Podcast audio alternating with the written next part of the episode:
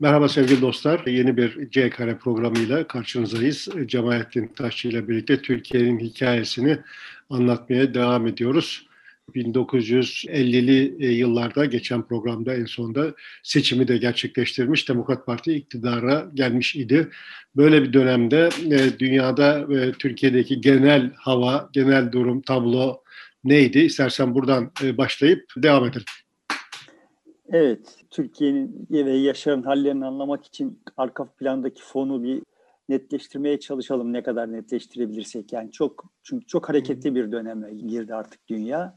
Her anlamda çok dinamik bir döneme girdi. Bunun tezahürlerin önemli bir bölümü 1960'ta çıkacak, 60'larda çıkacak ama sonuçta hani o onun altyapısını anlamak için 1950'lere 50'lerde bir tabloyu çıkartmaya çalışalım. Şimdi bir şey okumak durumundayım. Kusura bakma yani. Okuyarak ancak söyleyebilirim. Genç Ford model T'leri üretmek için ilk imalat bandını kurduğunda böyle soğukkanlı bir analiz yapıyor. Kendi kurduğu tesisin analizini yapıyor bir otomobili tamamlamak için 7882 operasyon gerekiyor bu yeni sistemde. Ve bu operasyonların 949'u güçlü kuvvetli erkek gerektiriyor. 3338'i erkek gerektiriyor öyle çok güçlü kuvvetli olmasa da.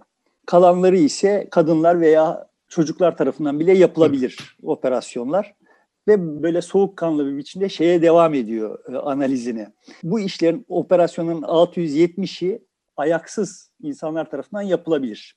2637'si tek ayaklı insanlar tarafından yapılabilir. 715'i tek kollu insanlar tarafından yapılabilir. 10 tanesi amalar tarafından yapılabilir diye böyle devam ediyor yani. Şimdi bu benim çok sık müracaat ettiğim bir hikaye. Yani Ford'un bu raporu ve ilk müracaat ettiğim tarihten bu yana mütemadi olarak eleştirel bir biçimde müracaat ettim ve hala da aynı moddayım. Yani bu insanı bu kadar dilimlere ayırıp iş ile insanın organları arasında böyle korelasyonlar kurmak bir dünya tasavvurunun, dünyayı algılama biçiminin çok şık göstergesi yani. Ama işin öte tarafından bakacak olursak maçı kazanmış olan Ford'lar oldular. Ben olmadım yani. Benim bakış açım olmadı. Ford'lar kazandılar. Ford'lar kazandılar derken kastettiğim ne? Burada olan iş, 1900'lerin başlarında Ford'un yaptığı bu iş aslında işi rasyonelleştirmek. Bu işi rasyonelleştirme işi sadece... Yani bu bunu belki bir ölçüde otomasyonun ilk adımı gibi de bakabilir miyiz? Tabii tabii. Tam anlamıyla otomasyonun ilk adımı. işi parçalarına ayırıp kendisi bir mana taşıyan bir şey olmaktan çıkarıp teşrif masasına yatırıp onu ameliyata tabi tuttuğun zaman bir süre sonra artık kademeli olarak bunları insansızlaştırarak insan dışı faktörleri devretmek imkanı ortaya çıkıyor. Zaten burada şeyi görüyoruz yani herhangi bir yerde bir insanın aklı gerekmiyor artık. Kolu gerekiyor, bacağı gerekiyor, bazılarında gözleri gerekiyor, gerekiyor falan ama aklı gerekmiyor yani. Bunu zaten genel olarak hani daha önce sözünü ettiğim Faust'un bana bir akıl ve bir nel lazım ile eşleştirerek kullanırım.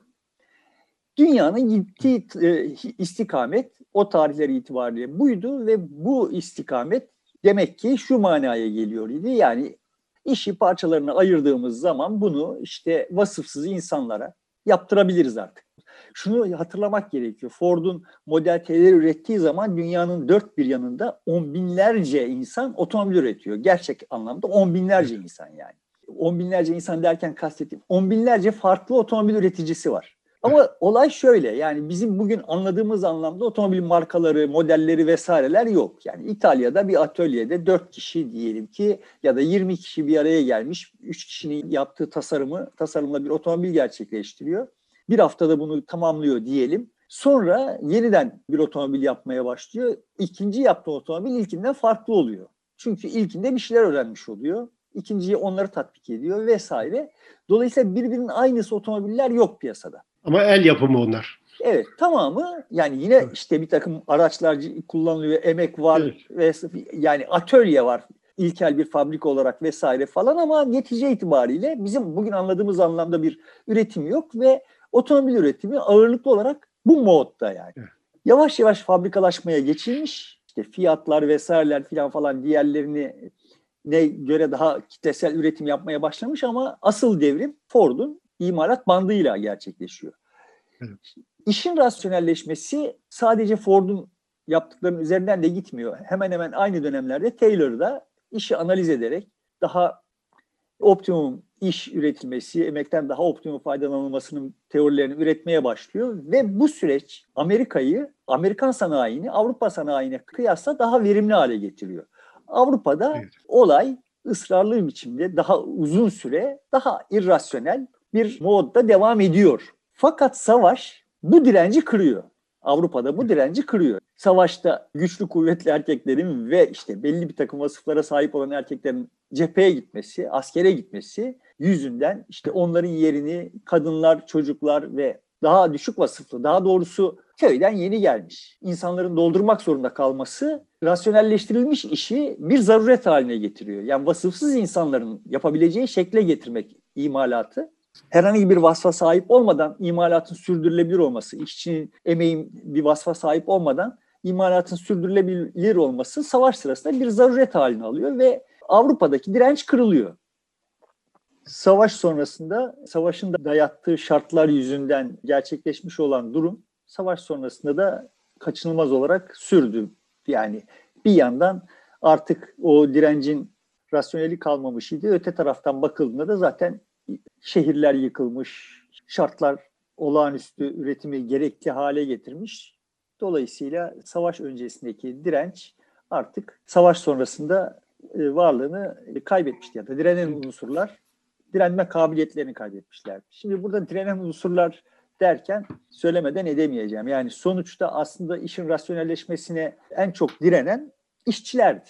Benim açımdan da zaten e, işçi sınıfı diye bir şeyin olmayacağı ve olsa eğer devrimci olmayacağının en tipik göstergesi o savaş öncesi Avrupa'sındaki işçi sınıfının tutumudur. Yani bunun çok eski dayanakları var. Marx ve arkasından gelenler işçiler ve sermaye arasında bir dualite kurup bir karşıtlık kurup bunun üzerinden dünyayı okudular ama aslında bu dünyanın gerçek karmaşıklığı ile kıyaslandığında son derece sade, e, aşırı sadeleştirme manasına geliyor. Çünkü işçi, işçiler açısından esas rakip ya da en azından tek rakip sermaye değildi. İşçiler açısından, işçileşebilmiş olanlar açısından arkadan gelen işte köylerden gelen işçi olma hayaliyle gelenler de bir rakipti. İşte atıyorum eğer emaye üretimi yapıyor iseniz, emaye tabak üretimi yapıyor iseniz çarşıda kendi zanaatıyla işte bakır çanak üretiyor olan da senin rakibin. Teknoloji rakibin. Esas mesele burada. Yani çok eskiden biliyoruz ki işte Jacquard dokuma tezgahlarında delikli kartları tatbik etmeye kalktığında canını zor kurtarmıştı. Yani işçiler mütemadi olarak teknolojinin üretime girmesine direnebildikleri ölçüde direndiler. Teknoloji sermayenin işine. Yani iş, işçiler kendi elindeki, önündeki işi kendisinden alabilecek kim ise bazen geriden gelen, köyden yeni gelen, bazen ileri teknoloji hep itiraz ediyor ve karşı çıkıyor, işini korumak istiyor. Evet. Yani sonuçta dolayısıyla devrimci olma şansı yok yani. Hani bu bir suçlama olarak daha doğrusu zaten devrimci olmak gerekli mi vesaire gibi konulara girdiğimiz zaman da çıkamayız. Yani bunlar bunun iyi midir kötü müdür?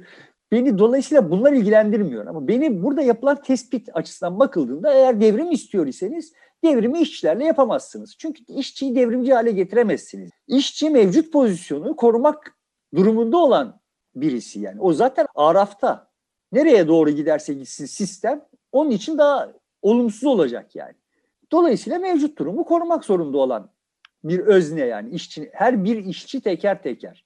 Dolayısıyla işçi sınıfı vesaire filan gibi şeyler üzerinden, muhayyel özneler üzerinden bir devrim tasarlamak benim açımdan, ben çok genç yaşta böyle hissetmeye başladım. Benim açımdan ham hayal idi yani. Devrimci biri miyim? Değilim. Ama hem işçilerin yanında olacağım, yani mevcut tabloda işçi olmuş, olabilmiş olanların yanında olacağım, hem devrimci olacağım diyenler bence hayal görüyor idiler yani.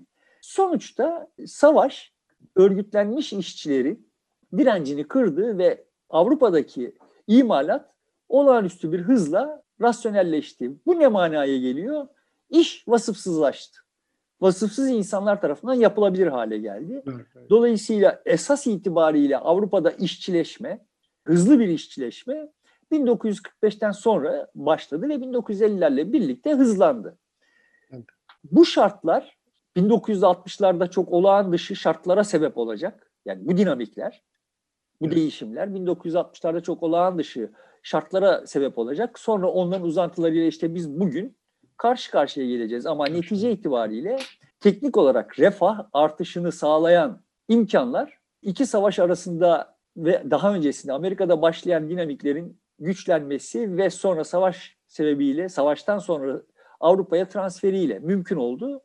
Bu işin birinci tarafı. Yani aslında o mutlu çağ aslında herhalde 45 ile 70 arasında sürüyor. O zamana kadar toplumun refahı büyük oranda artıyor ama 70'ten sonra artık büyük oranda krizler başlıyor. Belki 70'in biraz daha önünde başlıyor krizler. Krizler refah artışını yavaşladığı için çıkmıyor. Aslında refah artışı arttığı için. Yani refah arttığı için, refah artışı hızlandığı için kriz çıkıyor. Yani işin bir de o tarafı var. Dolayısıyla burada böyle hani işçi hakları üzerinden bir şey üzerinden filan tek başına bütün diğer faktörleri ihmal edip sadece bir tek faktör üzerinden konuşmaya başlayınca işin Tabii. içinden çıkamıyoruz. Burada artmış olan refahın nasıl paylaşılacağı konusunda bunun paylaşım mekanizmaları konusunda bir takım sıkıntılar çıktı ama şimdi refah artışını sağlayan da işte o aynı mekanizmalardı. Yani hem refah artışının yanında olacaksın hem onun paylaşımını kendi kafana göre yapmaya kalkacaksın o mekanizmaları devre dışı bırakarak bunlar olmuyor yani. İnsanlık böyle yol almıyor. Netice itibariyle benim açımdan mesele benim neyi hayal ettiğim, neyin olması gerektiği vesaire değil. Ben ben de elbette bir takım hayaller kuruyorum. Yani dünya şöyle olsa diye hayaller kuruyorum ama evet. aslında hani burada burada da mütemadi olarak da yapmaya çalıştığım şey bu olan neden oldu kardeşimi anlamaya çalışmak yani. Şimdi neden oldu? İşte savaş geldi o güne kadar işçileşmiş olan ve dünyanın değişmesine gücü yettiği oranda direniyor olan, sendikalaşarak bu gücünü arttırmış olan bir takım sosyalist teorilerle işte kendisini de daha güçlendirmiş olan, yani o sosyalistlerin ne istediklerini çok iyi bilmediklerini iddia ediyorum hala. Yani hem refahı daha doğru paylaşalım istiyorlar, hem devrim istiyorlar ama hem de işçi sınıfı üzerinden bunu yapmak istiyor. Bunlar olacak işler değildi. Yani teknik olarak bakıldığında mümkün değildi yani bütün bu kurulan hayallerin bu şekilde gerçekleşmesi ve olmadı. Ama başka bir yerlerde bunlar başka etkiler yaptılar ve bu etkiler üzerinden 1950'lerde bir anlamda dünya zincirlerinden boşandı yani. Onu o dönemde hissetmedik etkilerini hissetmediler bizim babalarımız. Çünkü yapılacak çok iş vardı. Şehirler yıkılmış, vesaire. Bir yandan da köylerden şehre göç olağanüstü hızlanmış. Şu hesapları yapmamız lazım. Batı Avrupa'da savaş öncesi şehirleşme oranı toplumun şehirlerde yaşayanların oranı %50'nin altında hala yani. Ama 1960'a evet. geldiğimizde %60'ı geçiyor. Yani orada hala olağanüstü bir şehirleşme dinamiği var. Bu Türkiye'de de benzer bir hızla gerçekleşiyor ama bizim köylü nüfusumuz, şehirli olmayan nüfusumuz Avrupa'nınkine kıyasla çok daha geride olduğu için 60'a geldiğimizde de hala köylü bir toplum hüviyetindeyiz ama olağanüstü bir şehirleşme hamlesi dinamiği var o dönemde yani. Şimdi işin bir boyutu bu. Demek ki zincirlerinden boşanmış bir imalat, üretim kapasitesi artışı var ama bunu emecek kadar büyük bir boşluk var. Dolayısıyla bunun sonuçlarını henüz hissetmiyoruz. Hala havuz doluyor yani. Havuz taşma durumuna gelmediği için ortada bir kriz yok. Bunu hissetmiyoruz yani ama hangi vanaların açılmış olduğunu, nerelerden suyun hangi debiyle akıyor olduğunu görelim 1950'lerde. Bu vanalar 1950'lerde açıldı yani.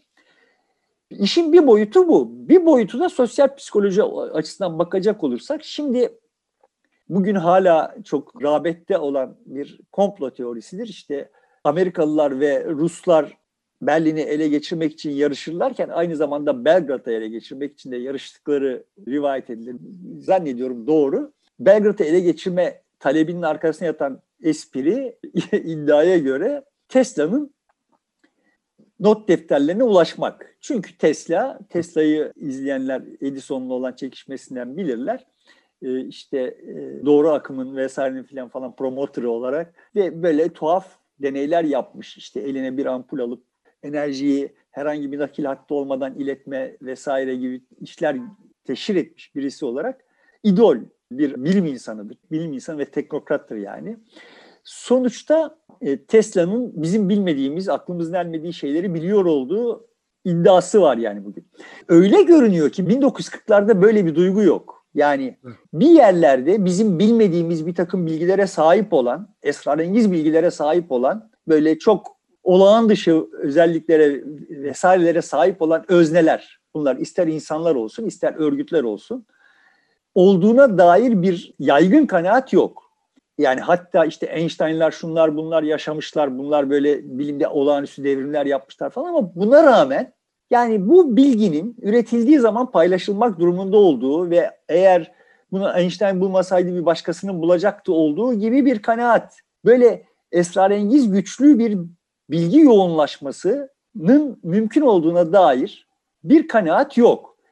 Ama anlaşılan o ki nükleer silah bu anlamda bütün dünyada bir korku yaratıyor. Yani nükleer silahı üretmiş ve kullanmış olan Amerika kamuoyunda bile o sayede bir zafer kazanmış olan Amerika'nın kamuoyunda bile kısa bir süre sonra şu tehdit başlıyor. Ya bunu yapan insanlar kontrol dışılar. Biz bunları kontrol edemiyoruz. Edemeyiz yani. Bunu yapan yarın bana da bir şey yapabilir. Yani bugün tamam benim adıma Japonlara yaptı ama yani eğer böyle esrarengiz bir takım bilgiler, olağan dışı güçleri açıkta açığa çıkaracak bilgiler birilerinin elinde yoğunlaşmışsa biz emniyette değiliz. Şimdi bu duygunun da 1950'lerde tohumların atılmış olduğunu hissediyorum buradan baktığım zaman. Bu arada şunu da söylemekte fayda var. Yani bilgi kıymetli bir şey. Sadece nükleer silaha yol açmış olması sebebiyle değil. Mesela Amerikalılar savaşı bitiren anlaşmalarda Alman kimya sektörünün patentlerine el koydular. Çünkü evet yani orada bir, bir dizi bilgi vardı ve bu bilgi Almanlara belli bir ekonomik üstünlük sağlıyordu ve bu ekonomik üstünlüğü bir tür savaş tazminatı olarak ele geçirdiler. Kimse de direnemedi yani. Şimdi bu tür yani İkinci Dünya Savaşı'ndan önce toprak kazanmak savaşın ganimetiydi. Şimdi ise bilgiyi elde etmek, onun hakkını almak ganimet oldu. Kas tamam öyle. Yani şimdi böyle bir tam da kastettiğim şey buydu. Yani bir vites değişti. Artık toprak vesaire ehemmiyetini kaybetti. İşin rasyonelleşmesinden işte kimya sektörünün patentlerine, nükleer silah yapmaya kadar bir dizi bilgi ehemmiyet taşımaya başladı artık. Yani ekonomik gücün arkasındaki, ekonomik gücün, refahın, aklına ne geliyorsa artık onların hepsinin arkasındaki esas müteharrik güç, gücün bilgi olduğu bir takım özneler tarafından fark edilmişti. Bu topluma yayıldı ama topluma yayılırken de tereddütle birlikte yayıldı. Çünkü biz evet şimdi vasıfsız insanlar olarak köyden gelip fabrikada iş sahibi olabiliyoruz ve üretime katılabiliyoruz ama Manhattan projesine katılamayız yani ve Manhattan projesini kontrol edemeyiz. Dolayısıyla böyle bir bilgi bilginin yoğunlaşması konusunda bir dizi tereddüt başladı kamuoyunda.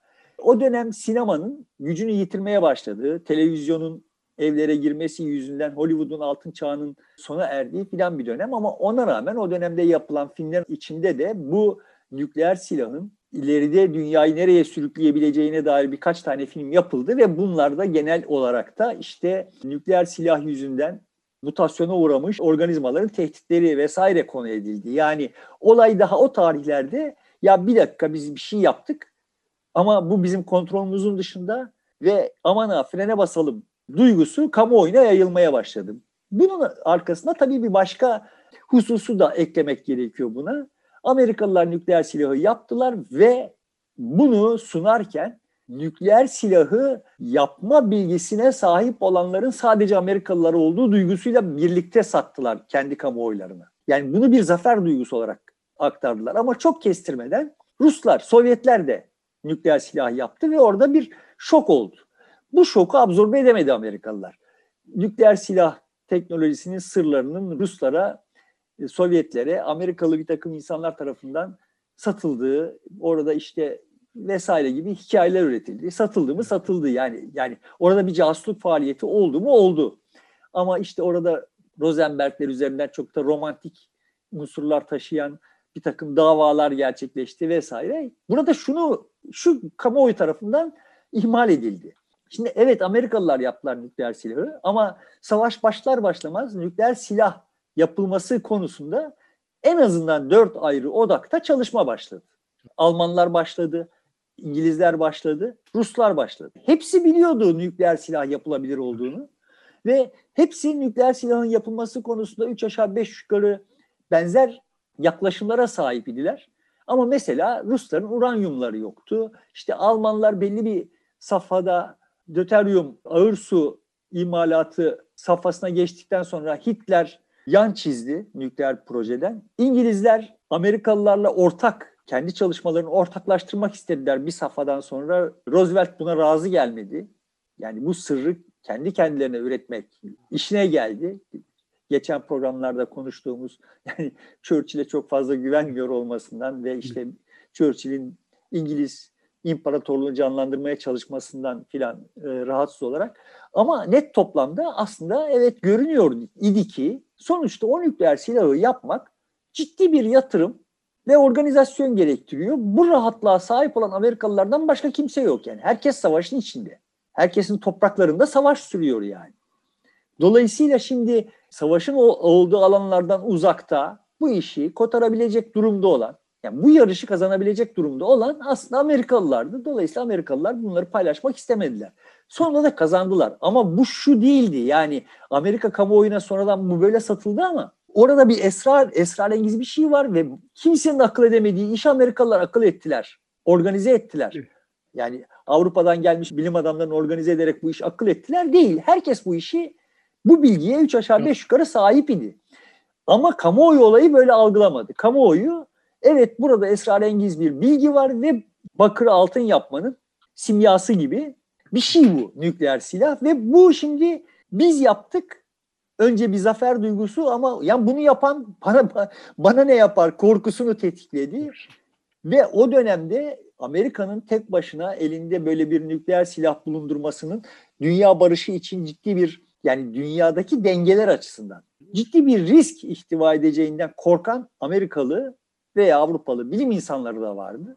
Ve onlar da zaten bu yarışı kışkırttılar. Sonuçta çok kısa bir süre sonra Sovyetler de nükleer silah sahibi oldu ve işte ondan sonra bildiğimiz o soğuk savaş ve işte aşırı silahlanma, nükleer silahlanma dengesi başladı. 50'lere damgasını vuran temel hususlardan bir tanesi de bu ve çok kısa bir süre sonra bu dediğim gibi ileride göreceğiz. 1960'larda Hollywood yeniden canlandığı zaman ağırlıklı olarak bilim düşmanı diyebileceğimiz, teknoloji düşmanı diyebileceğimiz filmlere damgasını vurdu. Çok yoğun bir biçimde bilim düşmanı, teknoloji düşmanı, bilim kurgu edebiyatı gelişti ve ciddi bir kaygı imal edildi. Demek ki ana hatları itibariyle 1950'lerde bir yandan bilgi ehemmiyet kazandı. Bir yandan bilgiye karşı bir kamuoyunda çünkü işte tekrar aynı noktaya geliyorum. Çünkü kamuoyu sıradan insan evet imalata herhangi bir hazırlık, herhangi bir vasıf kazanma ihtiyacı olmadan katılabilecek gücü kendisine hissetti ve fakat işte oralarda bir yerlerde kendisini kontrol edemeyeceği ve öğrenemeyeceği bir şeyler dönüyor. Bu bir şeyler dönüyor zamanla işte böyle dünyayı 20 aile yönetiyor türü komploları besledi. Bugün yaşıyor olduğumuz önemli sıkıntıların, kavramsal sıkıntıların bir kısmı da işte o tarihlerde bu şekilde Başla. temeli atılmış oldu. Bitirmeden şunu söyleyeyim. Sonuçta o ilk başta sözünü ettiğim işin vasıfsızlaşması ve bu yolla üretimin kitleselleşmesi şunu da yarattı. Zaten de işte hani ondan sonra bizim hayatımızı artık içinde yaşadığımız dönemi şekillendiren faktörlerden bir tanesi buydu. Ee, üretim kitleselleşip iş vasıfsızlaşınca yeni iş açma maliyeti olağanüstü yükseldi. Yani sermaye talebi arttı. Yani şimdi 3000 tane ayrı atölyede günde onar tane, haftada birer tane pardon, otomobil üretmek için gerekli olan sermaye çok yüksek değil. Herkes bu sermayeyi 3 aşağı 5 yukarı, herkes değilse de bu sermayeyi birçok kişi bir araya getirebilir, denk getirebilir yani. Ama günde bin tane otomobil üreten bir imalat bandı kuracak isem bunun için olağanüstü yüksek sermaye gerekiyor. Dolayısıyla sermaye ile diğer yani sermaye sahipleriyle toplumun diğer kesimleri arasındaki gerilim de bu dönemde arttı. Çünkü onlar azaldılar. Çok daha az kişinin elinde toplandı sermaye. Ve bunun bir başka uzantısı olarak da pazar ihtiyacı arttı. Eskiden sen işte haftada bir tane otomobil yapıyor isen bunu elini öpene istediğin fiyata satabiliyor idin. Ama şimdi günde bin tane otomobil üretiyor isen bunları satabilmek bir problem haline almaya başladı. Dolayısıyla pazarların genişlemesi gerekti ve bunlar da dediğim gibi başlangıçta o kadar kanırtmadılar. Daha havuz boştu ama 60'ların sonlarıyla başlayarak işte bu pazar ihtiyacı kendisini dayatacak. Onun yarattığı sıkıntılarla uğraşacağız.